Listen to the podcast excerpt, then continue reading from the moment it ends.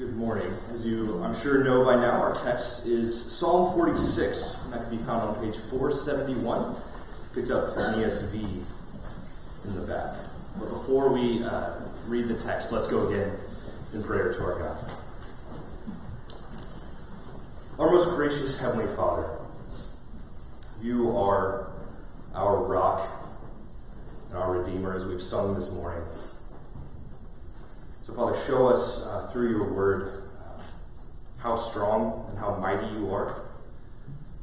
And then through this word, assure us uh, of your strength and of our salvation. And Father, teach us this morning also our response to you. How should we respond to your greatness and your strength? So, Father, open our hearts, open our minds, that we can just hear you clearly this morning. So, Father, we thank you and we love you. We ask all these things in Jesus' name. Amen. Psalm 46. God is our refuge and strength, a very present help in trouble. Therefore, we will not fear, though the earth gives way, though the mountains be moved into the heart of the sea, though its waters roar and foam, though the mountains tremble at its swelling. There is a river whose streams make glad the city of God, the holy habitation of the Most High. God is in the midst of her, she shall not be moved. God will help her when morning dawns. The nations rage, the kingdoms totter. He utters his voice, the earth melts. The Lord of hosts is with us, the God of Jacob is our fortress. Come, behold the works of the Lord how he has brought desolations on the earth. He makes wars cease to the end of the earth. He breaks the bow and shatters the spear. He burns the chariots with fire. Be still and know that I am God. I will be exalted among the nations. I will be exalted in the earth. The Lord of hosts is with us. The God of Jacob is our fortress.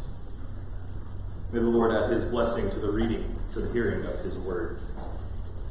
Now, the Psalms are, are something quite different uh, than we've been in. We've been working through Luke, if you've been here with us for a while. Uh, and so we're a little used to narratives. So thank you for, for switching gears with me this morning and looking at uh, a different genre. The Psalms are, are wonderful, uh, if difficult sometimes, book to, to read through, to study through.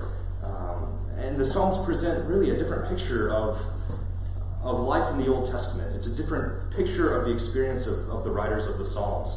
And so we know that there, there are psalms of praise, and there are psalms of uh, reflection, and there are psalms of, of lament.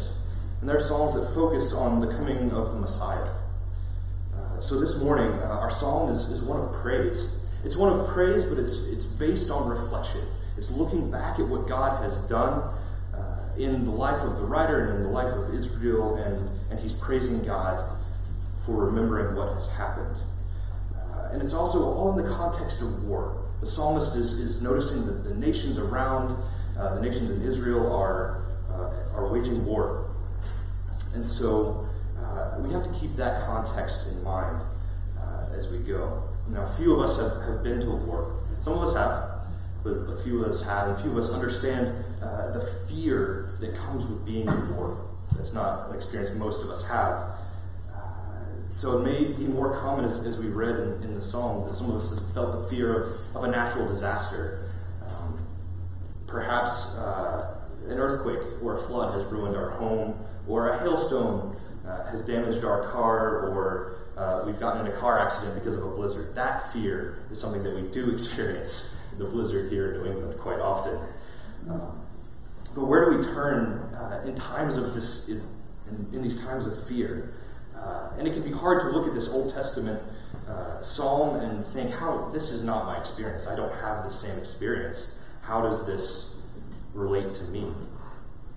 But I want to uh, share the psalm with you this morning uh, because this is uh, this is the psalm that, that led me to really understand the reality of Scripture and how Scripture does uh, does relate now and here to our lives.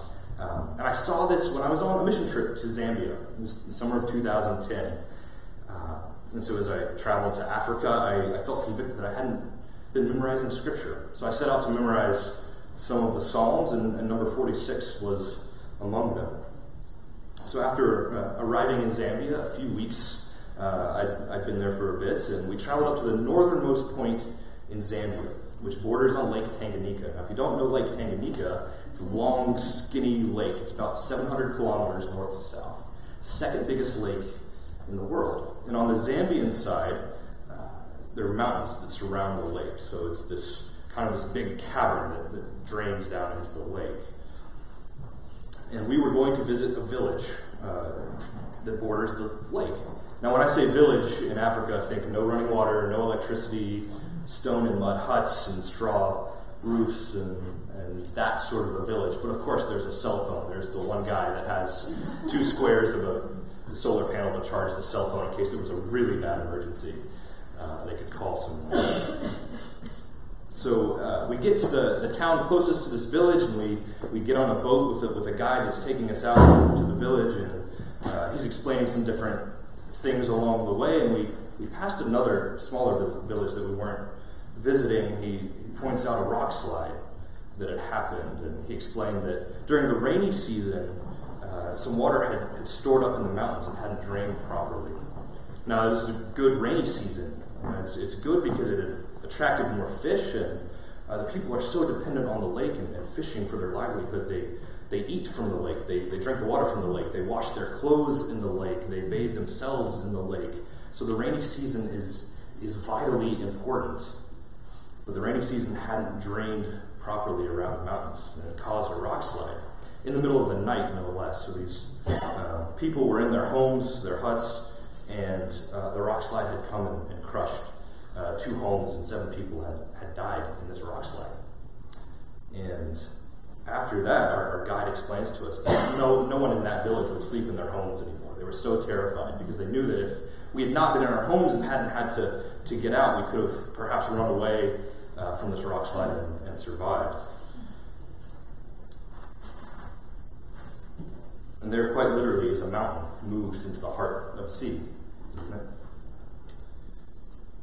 these people uh, of that village, they, they didn't know God. They were terrified, so they began sleeping outside, which leaves them vulnerable to what little sanitation that they did have was gone. They were vulnerable to, to mosquitoes and where they could contract malaria, and their, their food was kept outside, so more bugs and, and animals would be attracted to it. And they were just kind of living in constant fear.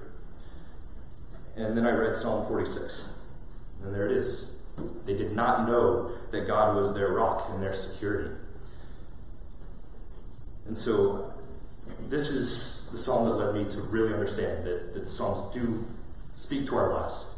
Now, that's, that's an extreme circumstance. We don't often deal with that um, here. We don't have mountains around us that are going to cause rock slides and, and crush us. We are grateful for that because this is a reality. Um, this is a reality for people that, that I know. But there are a couple things I want us to see from this psalm first. Um, and so, first, uh, God secures us. We're secure because God is active. He's not just a passive strength and refuge, He secures us actively. And second, God assures us. He assures us of our salvation uh, because He provides for us and He dwells with us. And then finally, I want us to consider our response to this. So, what do we do once we understand that God has secured us and then assured us? So look again with me at our passage, the first stanza of this psalm, back in verse 1. God is our refuge and strength, a very present help in trouble. No, this is language we don't use very often. We don't talk about a, a present help. What does that mean? Um, I think the idea is the idea here is that he's he's not just present, um, not just with us, but he has proven himself to be our help and our strength. He's with us and he's active. The psalmist isn't saying that uh, he hopes that God will be our strength and refuge, or God appears to be our strength and our refuge. The psalmist is praising God because he's reflecting on what God has done, because God has proved himself to be our help and our refuge. So when I use that word proof, proof can strike up some uh, disagreements sometime. Uh, so, how, how does God prove himself? How has God proved himself to be our refuge and strength? And it's, it's here that, again, we have to remember this is a reflection. Uh, we do see some of this in verses 7 and 8. So, if you turn to 7 and 8 and look. The Lord of hosts is with us, the God of Jacob is our fortress. Come, behold the works of the Lord, how he's brought desolations on the earth. He makes wars to cease to the end of the earth. The psalmist is reflecting on what God has already done. And the Lord is rightly to be praised for this. He does make wars to cease. And he ought to be praised for that. He ought to be praised for uh, providing for us, too, for giving us food and shelter and money and homes and all of these great and wonderful things. We ought to see that God provides those for us. And He also ought to be praised for providing a sense of comfort and community. And that's uh, part of the great joy of being here with the fellowship of believers, is having that sense of comfort and community that God gives us in His church. No, perhaps not everyone believes this. Not everyone sees this active God working in our lives, providing for us. Uh, we may have moments or even extended seasons of doubt. And so I, I, know that some of us here are dealing with those seasons, those, those moments. We don't see Him actively working in our lives. And so we may be sitting in the, in the midst of this chaos, in the midst of turmoil, and wondering where is God? Where is our strength? Where is our refuge? And this is again, we have to turn to verse 8 where he says, Come behold the works of the Lord. God calls him, calls us to himself to observe what he's doing. Come and see what God is doing in your life. God, the very active refuge, the very active strength, is working.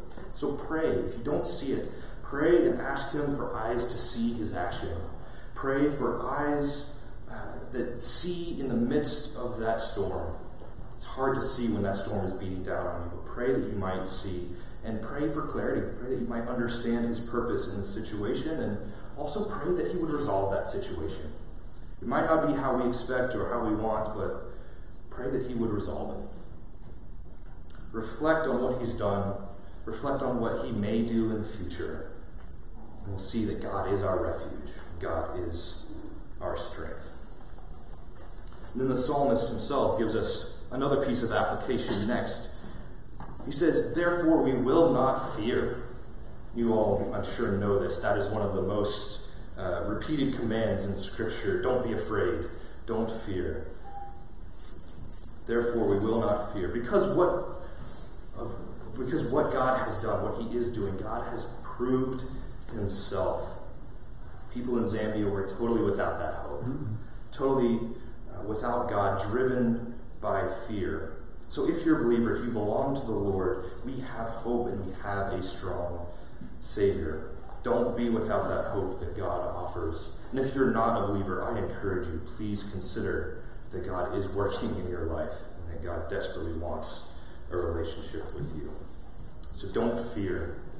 Whatever circumstances you find yourselves in, even if a mountain is being toppled into the heart of the sea, we should not fear because God is active and working to be our refuge, to be our strength. We should not fear because God has secured us. And this, this here, I think, leads us right into the next stanza. We ought not fear, and more than that, we ought to be assured.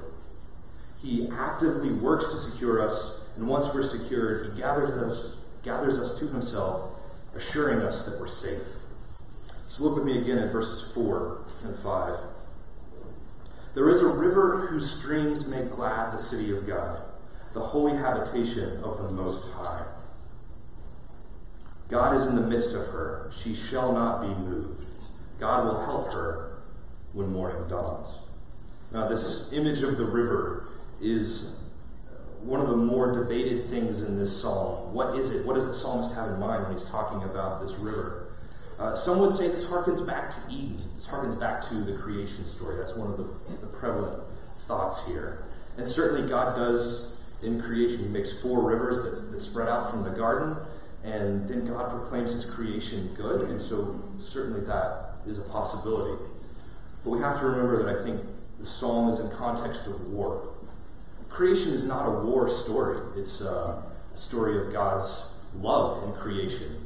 But here in the psalm, I think it's war, so I think it makes more sense that in the context of war and a fortress, that this river is God's provision for us. Because if you are secured and you're in the fortress and you're surrounded by these nations that are causing war, what do you need when you're besieged like that? When you're caught in a fortress, you need food and you need weapons and you need water, right, to survive this siege.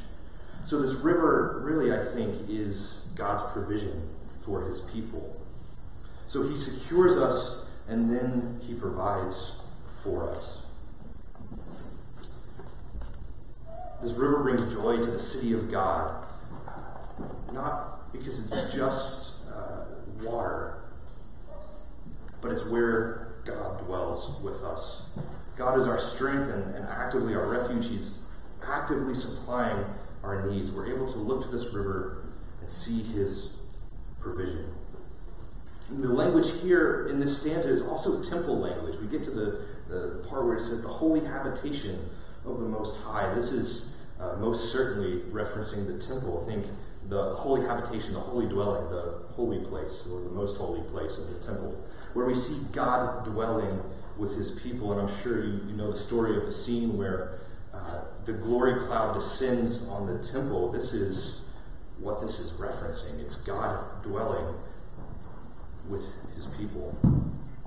In our moments of, of weakness, in our moments of insecurity and, and doubt and confusion, God is active and, and in pursuing us and securing us, He supplies our needs and then He provides us with our ultimate need, which is Himself. God gives us Himself and He comes and dwells with us. And in dwelling with us, the psalmist then tells us that God is in the midst of her. He's in the midst of his people, in the midst of his city, he's in the midst of his temple.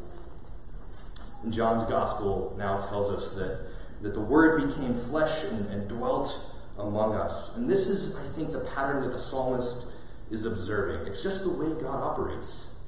Right? We are in need of saving, and then God descends to dwell with his people and offer salvation to them.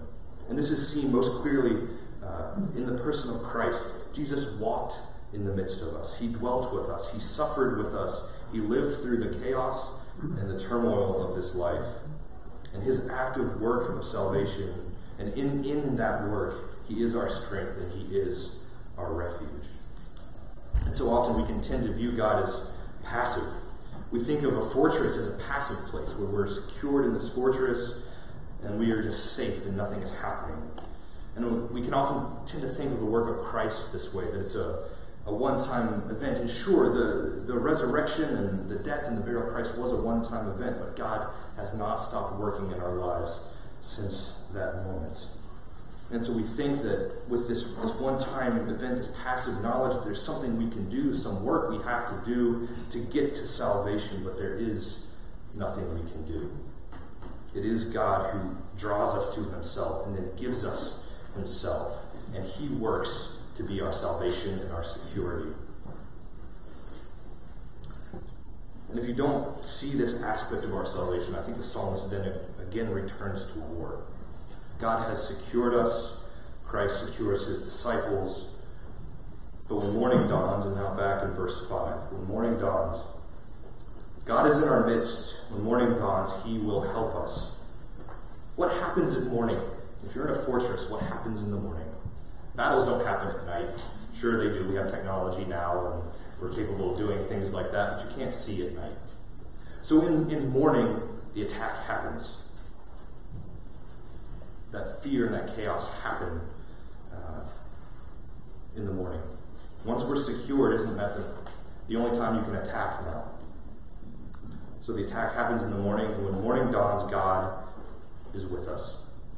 And I think the disciples experienced this kind of security, this kind of safety firsthand. They're going across the sea, and a storm comes up, and what's Jesus doing? He's napping in the bottom of the boat, right? The storm comes up, and they're afraid that they're going to die, and so they go and they wake Christ up, and they're terrified. And uh, what does he do? He goes to the goes out and he rebukes the wind and he rebukes the storm, and it's still. Peace, be still.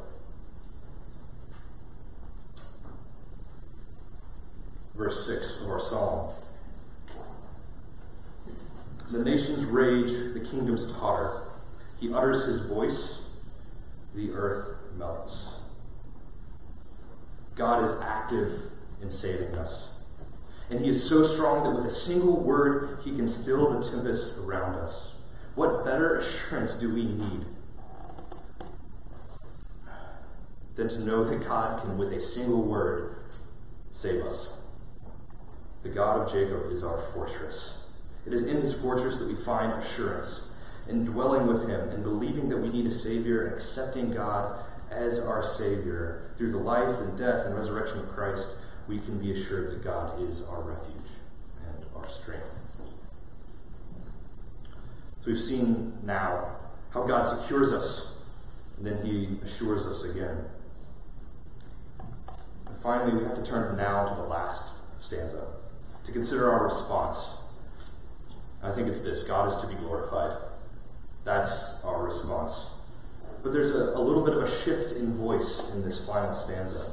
Uh, the psalmist begins, as we've talked about previously, the psalmist begins by calling us to behold what the Lord has done. Come, he says in verse 8, Come, behold the works of the Lord, how he's brought desolations on the earth. He makes wars to cease to the end of the earth. He breaks the bow and shatters the spear. He burns the chariot with fire. In other words, as strong as your army might be, God is stronger. Whatever weapons you can wield against each other, God can stop them. But then I think God turns to call the unbeliever.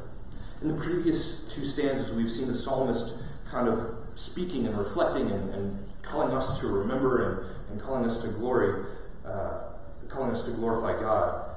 But there's a we shift from that second person that's speaking, that almost conversation, to now there's a first person and if you have the ESV, our, our editors insert quotations in verse 10. The quotations we know are not original to Hebrew, but it's, uh, it's first person. Now it's I language. It's not, it's not you and let us, and it's I, it's first person. He says, Be still and know that I am God.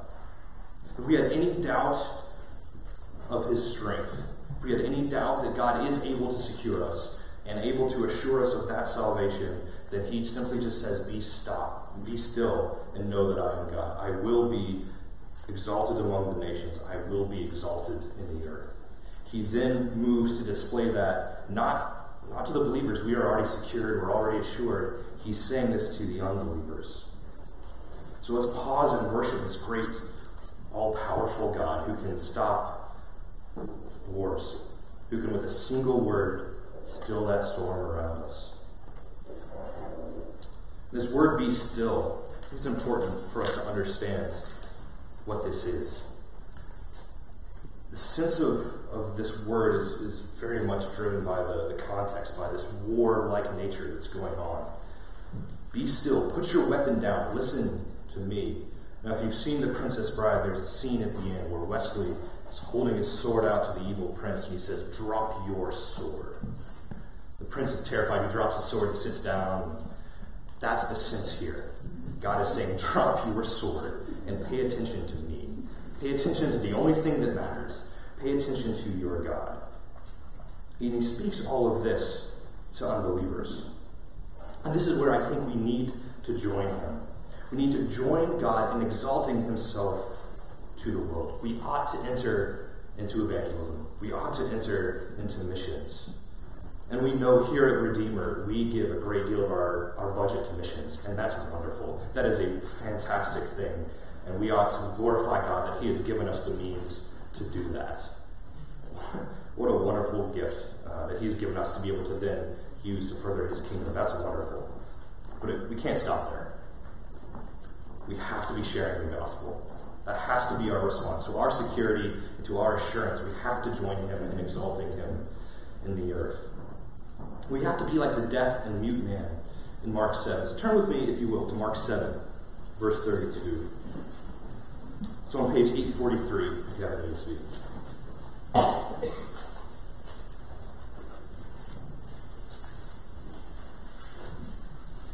Mark 7, beginning in verse 32. And they brought to him, they brought to Jesus, they brought to him a man who was deaf and had a speech impediment. And they begged him to lay his hand on him.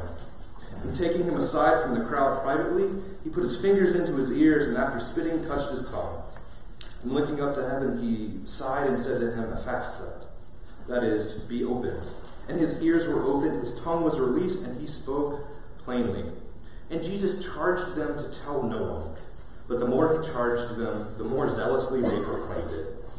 And they were astonished beyond measure, saying, He has done all things well. He even makes the deaf hear and the mute speak. Now, Jesus says, Don't tell anyone. That is that happens sometimes, and I think that happens because Jesus has the authority and, and the knowledge to know when and how he should be presented as the Christ. He tells them not to, but the more he tells them not to, the more they do it. Right? The, as they see Jesus' as salvation, they see his work in their life. The man who is mute and deaf and the people around him that are brought him to him, they, their only response is share the gospel. I have to go and tell people. That's the response. Now, I know that we're in New England. New England's not always the easiest place to do this. New England is often uh, very contrary to the gospel. They don't often, uh, the culture here is very intellectual. It's very difficult to have a spiritual conversation. Uh, just uh, yesterday, I was actually doing part of the Freedom Trail. And our guide, uh, we were taking a walking tour, a guide on the Freedom Trail mentioned something negative about the Puritans, and then I asked a question, and we had a little conversation. I, so I I'm at school, I'm at Gordon Conwell, and just nothing. That was the end of the conversation. That's all I had to say. So things like that do happen. It's a difficult place to share the gospel here. This place where, where the first Puritans, the first settlers here, sought uh, a place where they could worship God as they understood the scriptures. New England's been under attack by the enemy for centuries. This place that was settled with, with the idea that you know, we just want to worship God. We want a place, a, a city on a hill where we can worship God as we want. And now the, the attacks of the enemies over the centuries has, has so skewed this area's understanding of the gospel that uh, it ought to make every believer in New England weep. It ought to make us jump out of our chairs with passion to share the gospel with those around us. So, how do we do this? This is admittedly a very scary thing. We could face the loss of our jobs, the loss of friendships, we could be ridiculed, possibly even sued, or even physically assaulted for doing this. It's a scary thing. But do not fear, though the earth gives way, though the mountains be moved into the heart of the sea. God is our refuge and our strength. Do not fear, because if you belong to the Lord, He has secured you, and we have assurance of that salvation. So let's follow God and go and speak to those who don't believe. Now, I moved here about three years ago, and one of the first things I did, I had to figure out where to buy groceries and to figure out where to get a haircut. Now, a lot of us don't get out and get to interact with, with many people. We, we work, or we work from home, or uh, we're in different stages of school, and we don't have a lot of interaction with non believers, perhaps. But I think we all go to the store and we all need haircuts sometimes. So, what would, what would happen if, you know, each week you're at the grocery store, you made a point of going through the same line, talk to the same grocery clerk, and just said, hey, how are you doing? And ask, and listen, and build a relationship with them. Or getting your haircut, and you're kind of a captive audience to each other at that point. that when you're getting a haircut, ask how they're doing. And over the months, over the years, if it takes, build a relationship with them. A relationship where they'd be open to hearing the gospel. If you're scared, don't fear. Pray for the opportunity to share your faith. Pray for the opportunity to, to share the gospel with your grocery store clerk or your stylist. Show them that you care about them. We see in Christ, we see this that he was full of love and compassion for those who were sick and in need of a Savior. So love and have compassion for your grocery store clerk, your barber. And if you don't have that passion, have the desire, pray for that desire. Pretty sure that's one. You'll get a yes on that one. pray for that. So don't fear. If you belong to God, do not fear, because He is your refuge. He's your strength. And rejoice because He has assured you of your salvation. So let's go out from here together and proclaim the Lord on the earth. Let's pray. Heavenly Father, thank you. Thank you for your salvation. Thank you for being our rock, our strength, our refuge, our fortress. Thank you. Thank you for securing us. And Father, thank you for providing our needs. Thank you for giving us the things we need on, on a day to day basis. Thank you for giving us yourself. And Father, I can't even begin to describe how humbling it is to consider that, that the God of the universe would consider us. So, Father, help us to join you in proclaiming your name in all the earth as we go out from here on Sunday afternoon. Help us to consider how we can spread your name, spread your glory in the earth. Teach us not to fear, and teach us to love you all the more. We pray all these things in Jesus' name. Amen.